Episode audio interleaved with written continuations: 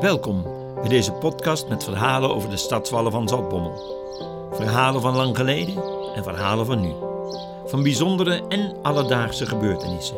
Van voorname en gewone mensen, van bommelaren en buitenstaanders.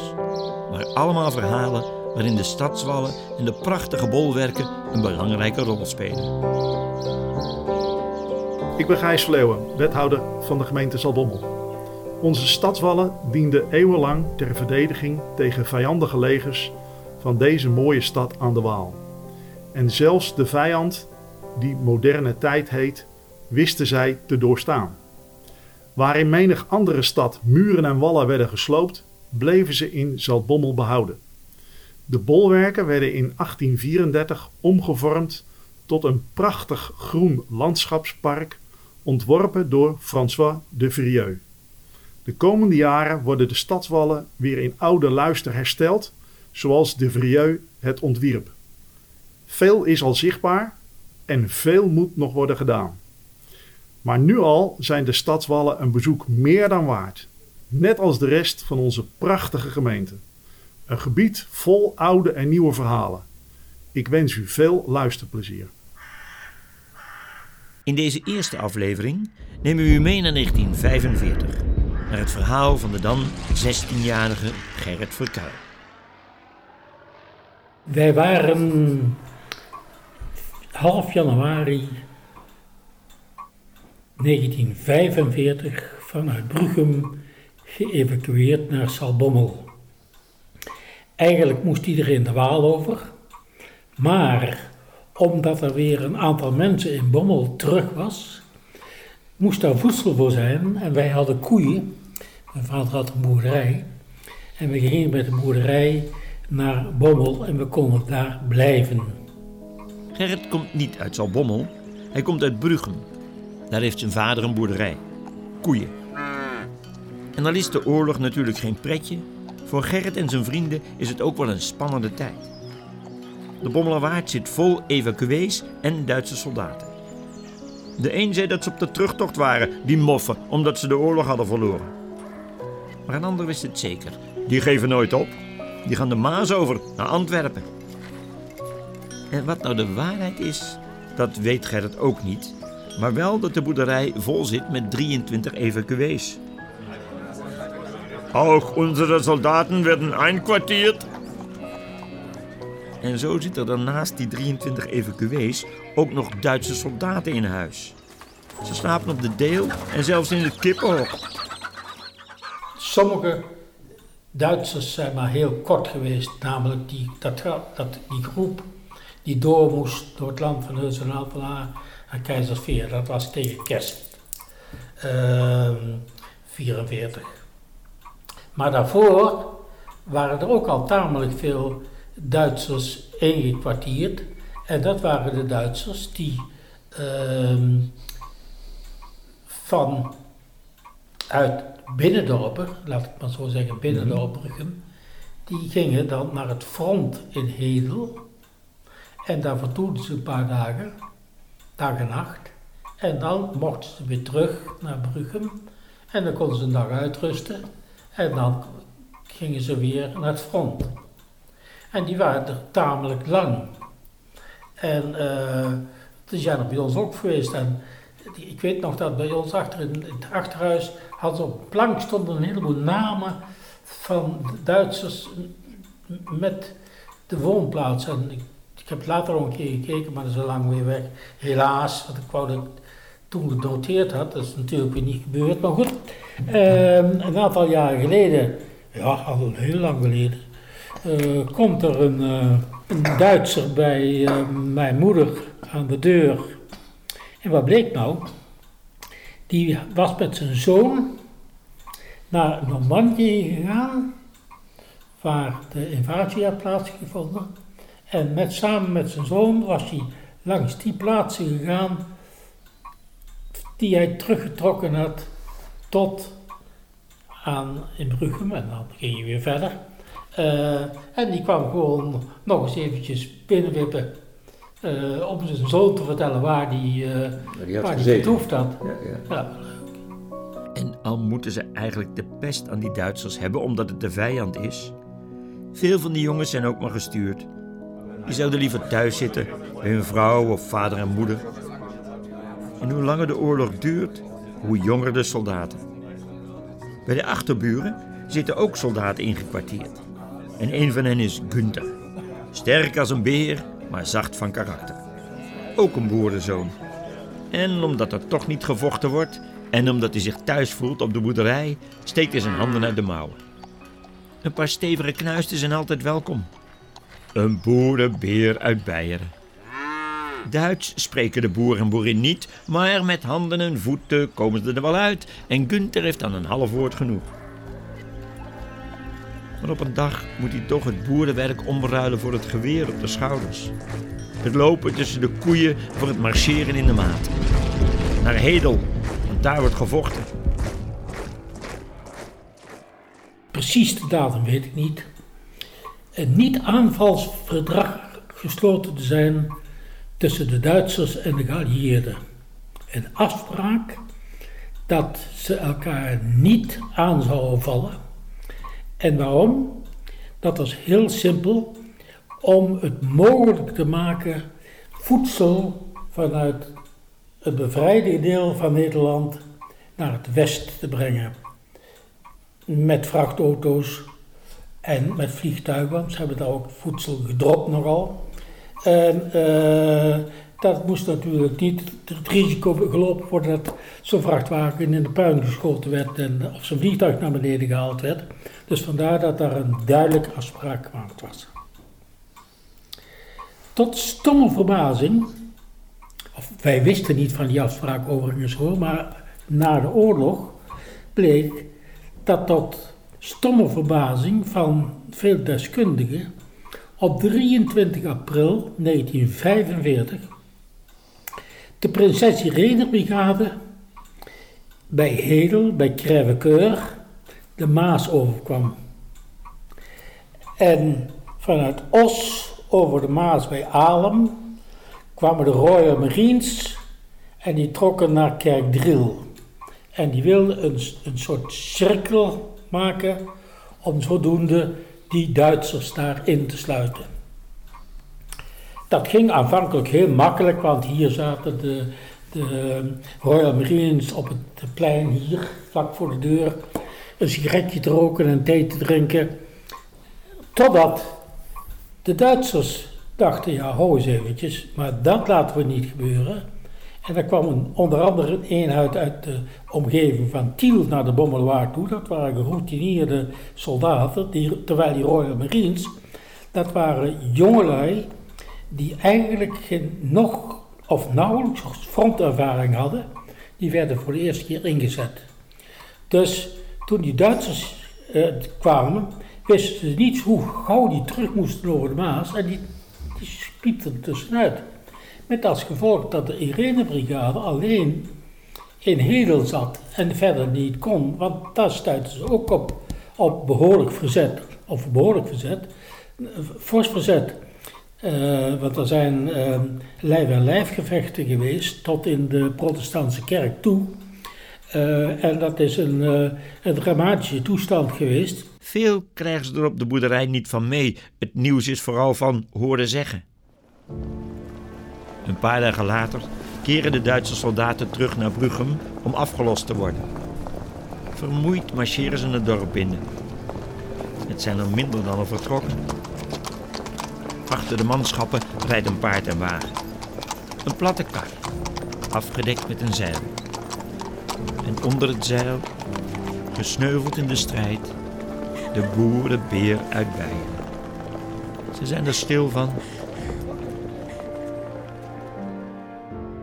kan me nog herinneren dat achter ons, uh, bij de familie Bracht, daar was een jonge soldaat, ik jaar of 18, 19.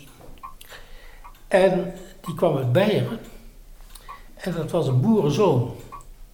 En die deed niks liever dan de koeien uitpesten, uh, melken, de kippen uh, voer geven, eieren uit. Kortom, het, ja, het boerenwerk. Ja. Dat deed hij als hij niet aan het front hoefde. En uh, op zekere dag komt iemand, ook met zo'n platte kaart met de paarden voor, die komt door het dorp heen en die uh, stopt daar en zegt, ik heb er weer een stelletje hoor. Die bracht je naar het, naar kerk, kerkhof in uh, Kerkwijk en hij slaat de doek op en die vrouw die was er helemaal van ontdaan, dat was die jongen. Op een dag komt Gerrit thuis. Aan de keukentafel zitten vader en moeder samen met de achterburen druk te praten. Wat is er, pa? We moeten weg. We gaan naar Zaltbommel. Naar Bommel? En de koeien dan? Die gaan mee. Die kunnen bij Van den Berg in de Oenselse straat. Over een paar dagen moet iedereen vertrokken zijn. De volgende dag loopt Gerrit met een vriend langs het Witte Kerkje. En ze zien dat aan de overkant bij het deftige huis Groenhoven, waar de oppercommandant van de Duitsers zijn intrek heeft genomen, die Duitsers bezig zijn om te vertrekken.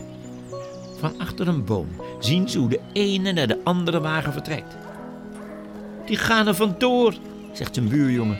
En zo te zien hebben ze haast. Moet je kijken, de was hangt nog aan de lijn. En inderdaad, aan de waslijn in de tuin wapperen de hemden, lange onderbroeken en ander wasgoed. Ze kijken langs de weg. Geen Duitser meer te zien. Ze kijken naar het wasgoed. Denk jij wat ik denk? Gerrit knikt. Kom mee, dan halen we de kruiwagen. En even later lopen ze, zo snel als ze kunnen, met een kruiwagen vol wasgoed terug naar de boerderij. Maar ze hebben de buit nog amper aan hun vader of moeder laten zien of er wordt hard op de deur gebonkt. Verschrikt doen ze de deur open en daar staat de man van Groenhoven, de man in wiens huis de Duitsers waren ingetrokken. Zijn jullie weer wel gek geworden? Maar die Duitsers zijn weg. Weg?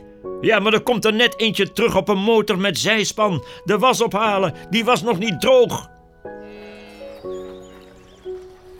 De volgorde van het wasgoed zal niet meer hetzelfde zijn geweest. Maar het hangt in ieder geval weer aan de lijn als even later een pruttelende motor met zijspan het erf oprijdt om de was op te halen. Ik heb uh, bijna een verzetsplaat gekregen. Maar toen was er nog een Bruggen. Toen zat er een, ook een oppercommandant, ook de ortscommandant zat toen in Groenhoven.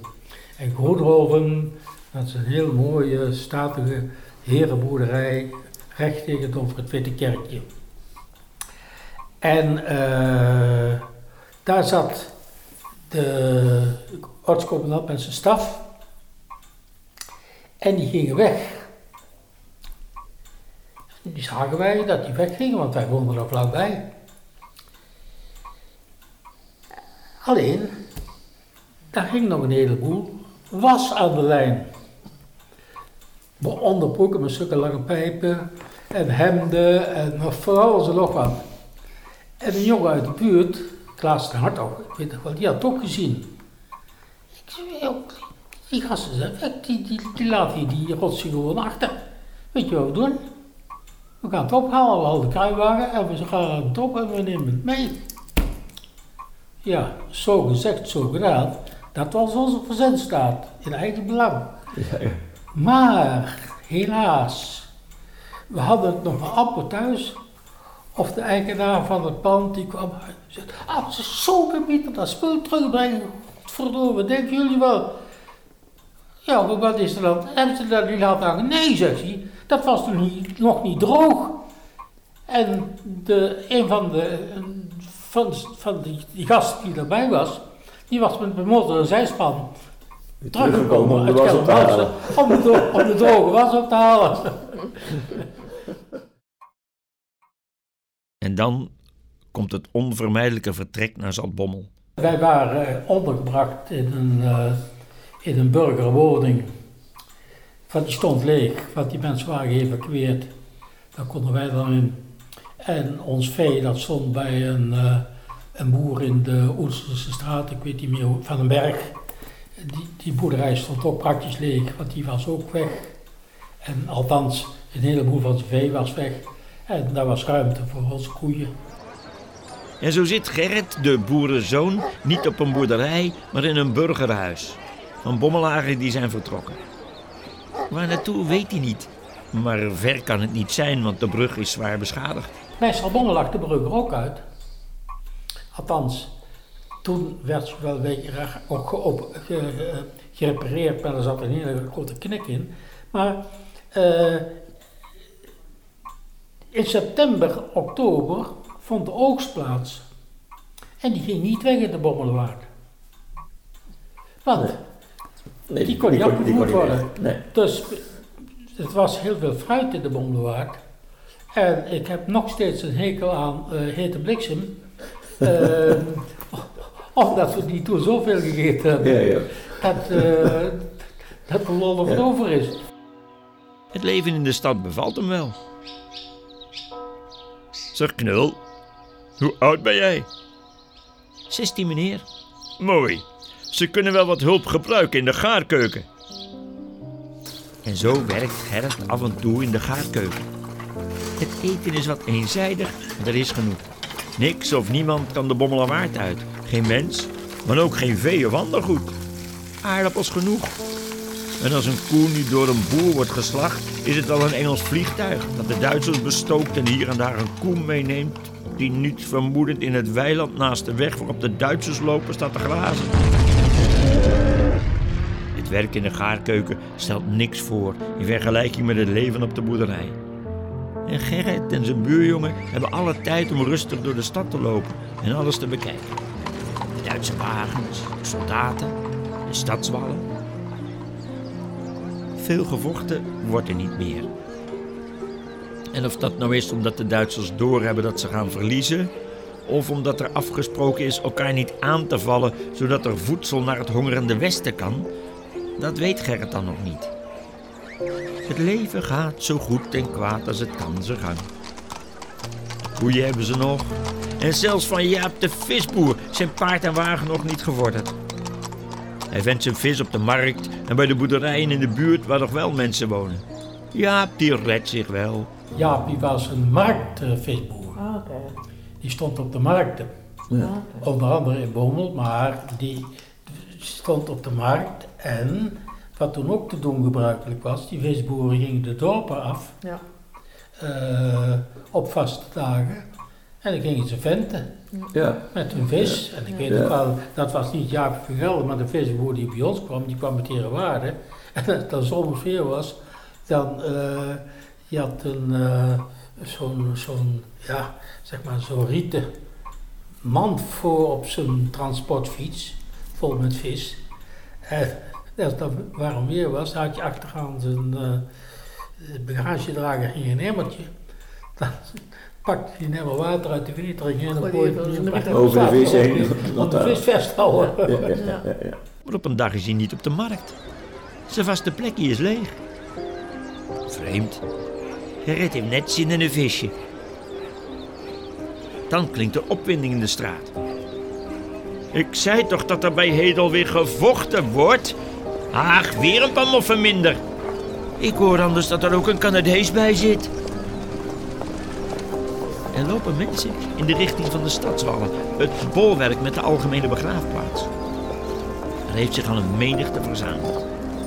Gerrit en zijn buurjongen werken zich door de mensen naar voren.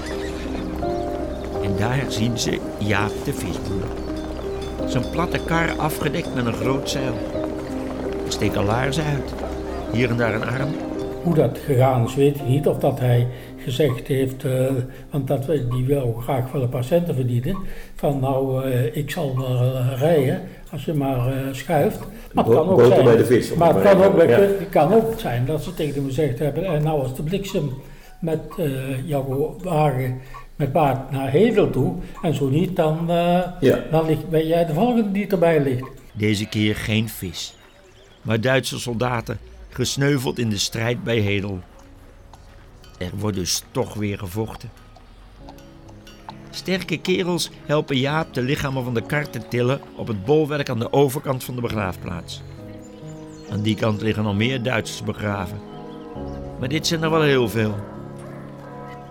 Tijd en plaats om iedereen een eigen graf te geven is er niet. Het zijn er 71. Alleen de Canadees, die zijn oversteek met de dood had moeten bekopen, wordt apart begraven. De Duitsers verdwijnen in een massagraf op het hoge singelbolwerk van de stadswallen. Rustig en respectvol worden ze erin gelegd. De mensen zijn er stil van.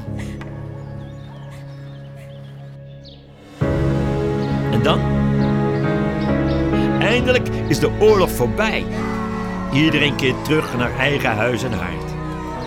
De een heeft meer geleden in de oorlog dan de ander. Voor Gerrit was het vooral een spannende tijd. Maar de aanblik van Jan de visboer met die kar vol gesneuvelde soldaten, die vergeet hij niet. En dan is de Canadees na de oorlog overgebracht naar de Canadese begraafplaats in Holte en de Duitse soldaten naar IJsselstein in Limburg. Altijd als hij loopt over de stadswallen van Zalbommel, moet hij denken aan de tijd van toen. April 1945.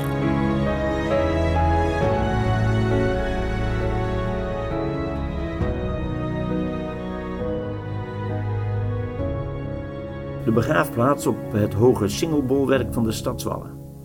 Wat is er het verhaal achter? Kunsthistoricus Roland Gielis vertelt er meer over.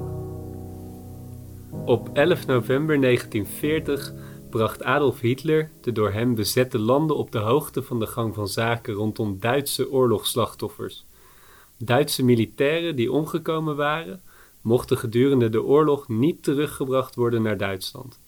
De gesneuvelde Duitse soldaten bij Hedel moesten dus in onze regio begraven worden.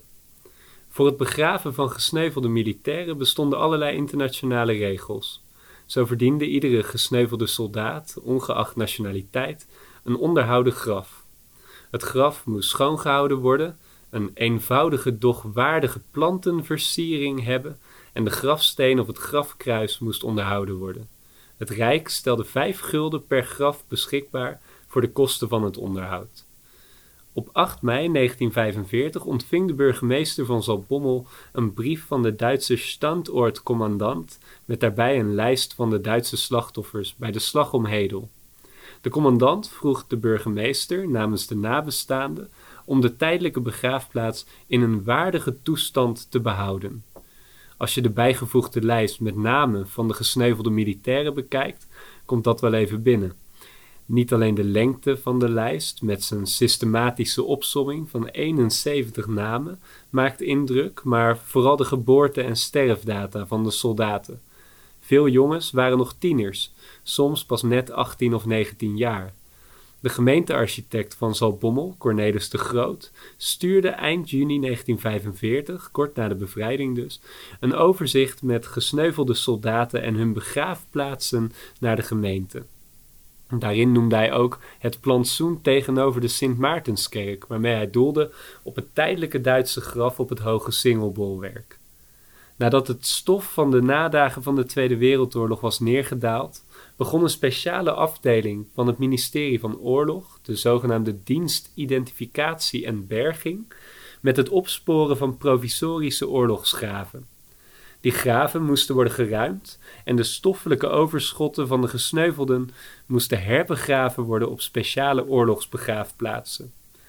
In 1948 ontving de gemeente Zaltbommel een brief van het ministerie met de vraag om toestemming tot opgraving en vervoer van de in deze gemeente begraven zijnde Duitse militairen. En de gemeente gaf hier toestemming voor. Tussen 18 en 25 oktober 1948 zijn alle Duitse graven op het hoge Singelbolwerk geruimd. De lichamen van de Duitse soldaten zijn verplaatst en herbegraven op de Duitse oorlogsbegraafplaats in IJsselstein in Noord-Limburg. Een paar weken later koppelde het ministerie aan de gemeente terug dat zij een lijst hadden opgesteld van de opgegraven soldaten en de volgorde waarop zij waren opgegraven. Uit die lijst valt op te maken dat er drie rijen met graven zijn geweest op het hoge singelbolwerk. Rij 1 besloeg graf 1 tot met 26, rij 2 graf 27 tot 55 en rij 3 had graf 55 tot 72. Op oude foto's en zelfs op filmbeelden die kort na de oorlog gemaakt zijn, zien we die rijen met houten kruisen op de graven nog. In de jaren die volgden kreeg de gemeente nog regelmatig post uit Duitsland. Nu, 75 jaar later, hebben we een goed gedocumenteerd overzicht van de handelingen van toen. Maar in die periode heerste er nog veel onduidelijkheid. Zo kreeg de gemeente Zaltbommel in 1953 een brief van Hermine Routman uit Peine bij, bij Hannover. Zij schreef dat zij erachter was gekomen dat haar zoon Otto in Zaltbommel begraven was. Ze wist dat de kans groot was dat het graf al geruimd was of verplaatst zou zijn. En zij vroeg of de gemeente Zaltbommel haar dit kon vertellen, want zij wilde het graf van haar zoon, Otto Routman, geboren op 24 juni 1926, overleden op 23 april 1945, bij Hedel, liggend in graf 71, graag komen bezoeken. De burgemeester antwoordde haar een dag later dat de stoffelijke resten van wijlen uw zoon Otto Routman zijn overgebracht naar IJsselstein, Limburg. Herbegraving vond plaats in vak R, rij 12, nummer 298. Een jaar later meldde zich nog een moeder die graag informatie over het graf van haar gesneuvelde zoon wilde. Hij was al in de eerste dagen van de oorlog bij de inval op 10 mei overleden. Zijn moeder had een foto van het graf en het kruis dat het graf sierde. Bevindt het graf zich nog waar het was of in de buurt van uw stad? Zijn de gesneuvelden al verplaatst naar een begraafplaats? schreef zij. Als u nadere informatie heeft, dan zou ik graag komende zomer naar Zalbommel komen om het graf te bezoeken. Het lot van dit slachtoffer bleef echter ongewis, want haar zoon was niet een van de soldaten die begraven heeft gelegen op het hoge singelbolwerk van Zaltbommel. Dit was de eerste podcast over de stadswallen van Zaltbommel. Een podcast van de gemeente Zaltbommel met medewerking van kunsthistoricus Roland Gielis. Het verhaal van Gerrit van Kuil wordt verteld door verhalenverteller Erik Borjas. De geluidmixage werd gedaan door Pelser Filmproducties.